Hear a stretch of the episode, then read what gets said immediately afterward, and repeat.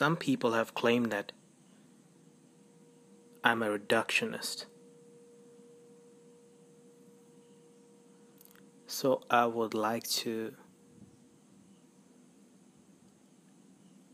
clear up the matter.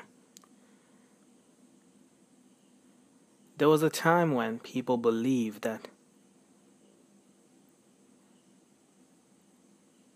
the light that we see in the day sky comes from a deity, a god named Ra. He and his horses running around the earth, giving light. But with the arrival of evidence, with the arrival of facts, we got rid of such imaginary ideas of ours, ideas that were created by our ancestors due to lack of evidence, due to lack of understanding. They imposed various... They saw all nature as being possessed by some form of supernatural force. They saw the river to be the expression of a river deity, or thunderstorms to be the wrath of some other deity, and so on. But we have come a long way since then. Now, people no longer believe, at least most of the human population have become mature enough in mind to accept the fact that the sun is just a sun, a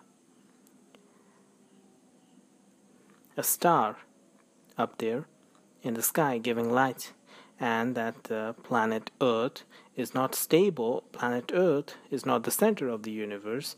The sun doesn't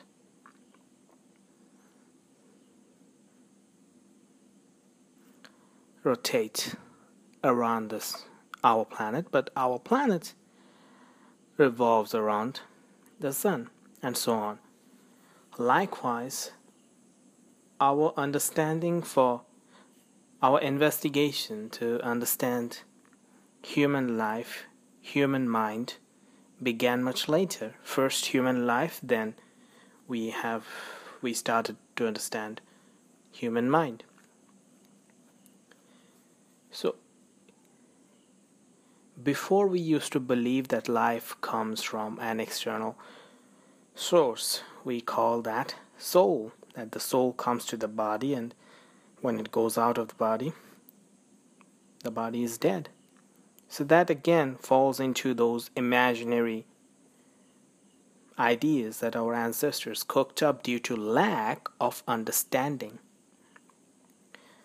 Now our investigation, our factual scientific investigation, led us to understand this phenomenon of light, phenomenon of life, and later on the phenomenon of mind much more deeply and accurately. So we began to get a hold of how this thing called mind works, or how this thing called life works. It's all born in our biology.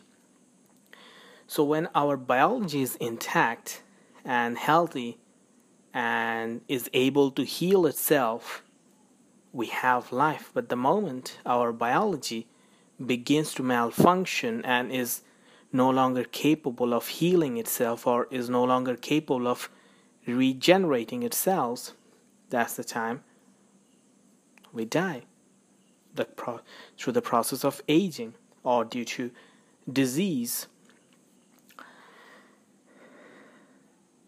Likewise, in our path of understanding the mind, we have discovered that the mind is also the product of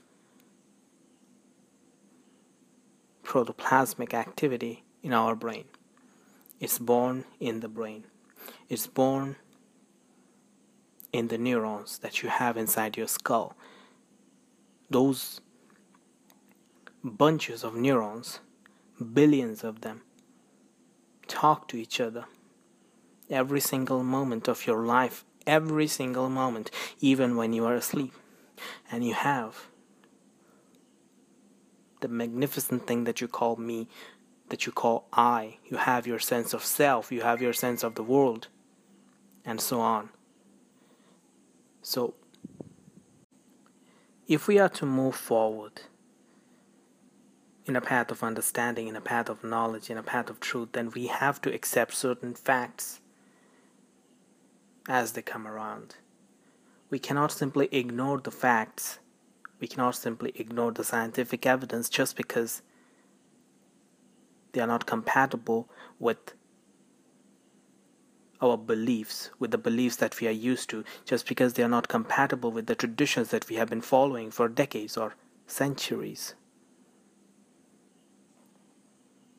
So we can only call ourselves sentient, conscientious, and civilized humans if we have the guts to accept our ignorance, to accept the mistakes of our past, to accept the arrogance of our ancestors, of our traditions, of our culture, to accept the egotism that has been passed on to us by our environment.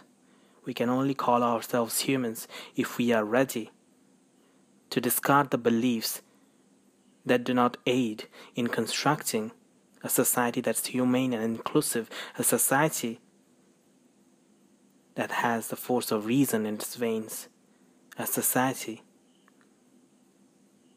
that is progressive and ready to learn, even if it means discarding our most beloved beliefs.